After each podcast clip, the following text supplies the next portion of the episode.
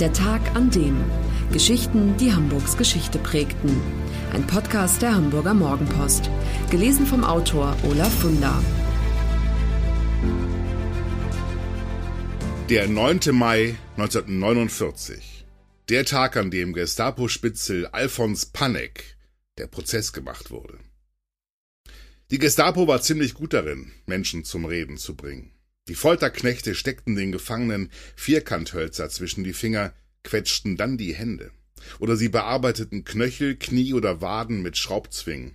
Eine junge Frau berichtet, ihr sei gedroht worden, man werde erst ihre Füße in kochendes Wasser stecken und sie anschließend über Glasscherben laufen lassen.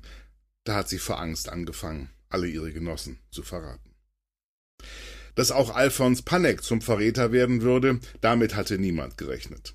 Im Spanischen Bürgerkrieg hatte der überzeugte Hamburger Kommunist gegen General Franco gekämpft, hatte im Exil in Prag den Widerstand gegen Hitler-Deutschland organisiert.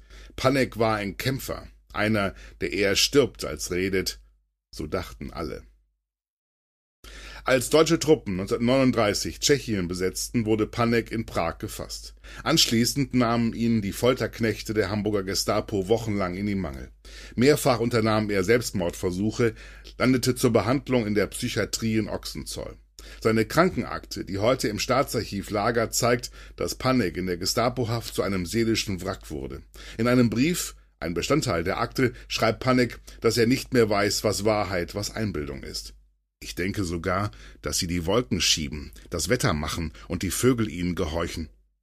Sie? Die Gestapo? Panek schrieb Briefe ans Wehrkreiskommando, an die Gestapo und sogar an Hitler, in denen er darum bettelte, in die Wehrmacht eingezogen zu werden, damit er seinen Beitrag für das neue Deutschland leisten könne und endlich rauskomme aus dem Knast. Alle Schreiben, keins davon hat die Klinikleitung je abgeschickt, enden mit der Schlussformel mit deutschem Gruß. Der Gestapo war es also gelungen, Alfons Panik umzudrehen und zu einem willenlosen V-Mann zu machen, der alles tat, was sein Chef, Kriminalsekretär Henry Helms von ihm wollte. Helms, bei der Gestapo verantwortlich für die Verfolgung von Kommunisten, verpasste Panik eine erstklassige Legende. Dazu ließ Helms den Betreiber eines Lesezirkels mit Sitz Wendloher Weg 13 in Eppendorf über Nacht unter einem Vorwand aus dem Verkehr ziehen und installierte Alfons Panek und dessen Bruder Georg als neue Chefs.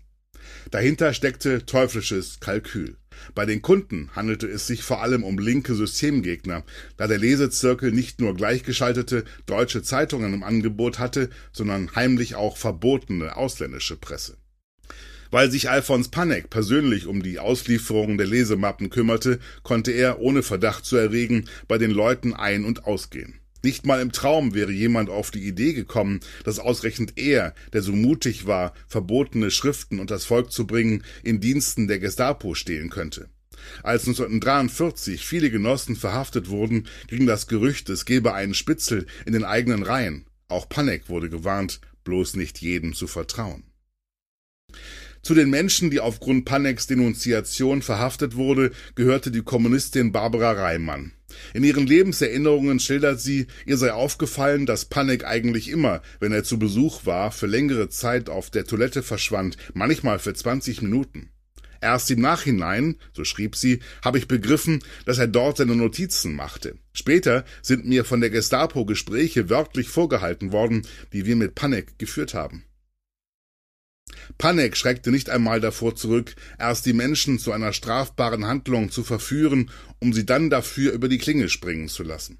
Eines Abends, so Barbara Reimann, habe Panek ihren Stiefvater gefragt, Hört ihr nicht auch mal ausländische Sender? Wir müssen uns doch informieren, was eigentlich los ist, weil man hier doch nichts erfahren kann. Daraufhin habe der Stiefvater sie, Barbara Reimann, gebeten, den Sender einzustellen. Damit wusste Panek, so schreibt Reimann, dass wir ständig den englischen Sender angehört haben und ich das Radio eingestellt habe. Darauf stand die Todesstrafe.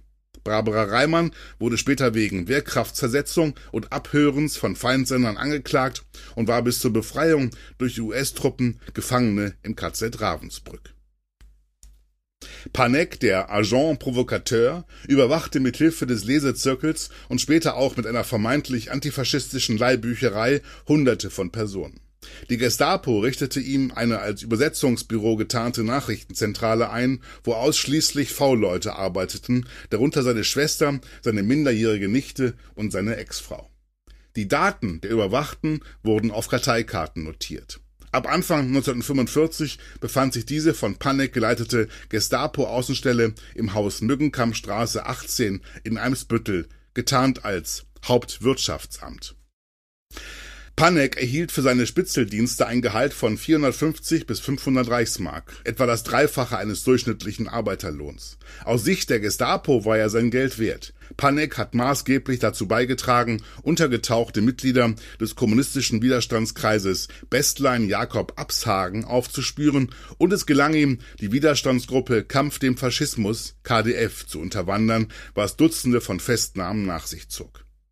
Paneks Bilanz bei Kriegsende? Es war ihm gelungen, hunderte von Widerstandskämpfern ans Messer zu liefern, von denen wenigstens 15 hingerichtet, zu Tode gequält oder ohne Gerichtsurteil liquidiert wurden. Kein Wunder, dass Panek 1945 Deutschland eiligst verlassen wollte. Zwei Fluchtversuche Richtung Südamerika scheiterten jedoch, und so musste er sich ab dem 9. Mai 1949 vor Gericht verantworten. Da begann der große Hamburger Gestapo-Prozess.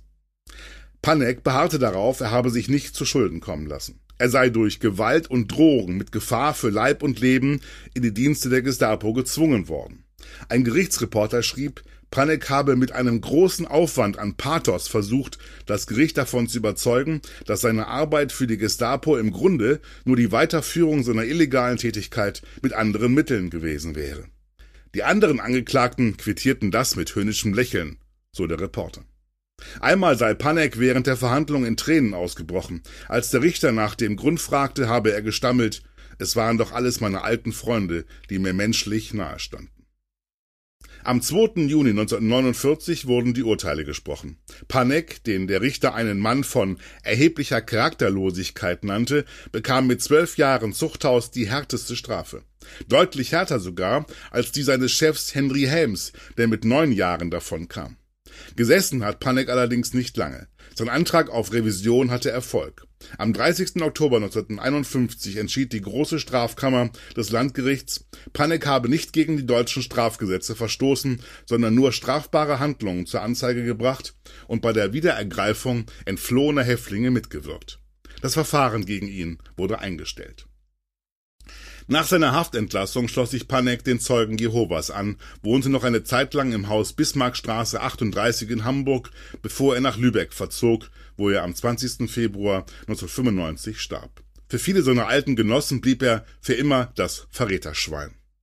Gestapomann Henry Helms, der sich vor Gericht übrigens an Folterungen nicht mehr erinnern konnte und nur zugab, es habe, so wörtlich, verschärfte Vernehmungen gegeben, kam 1953 vorzeitig frei. Er lebte danach in seinem Heimatort Halstenbeck als ehrbarer Bürger. Das war der Tag an dem Geschichten, die Hamburgs Geschichte prägten. Eine neue Folge lesen Sie jeden Sonnabend in Ihrer Mopo und hören wöchentlich einen neuen Podcast. Noch mehr Historisches aus Hamburg, wie zum Beispiel das Buch zu dieser Serie oder die Magazine Unser Hamburg, finden Sie auch online in unserem Mopo-Shop unter www.mopo-shop.de.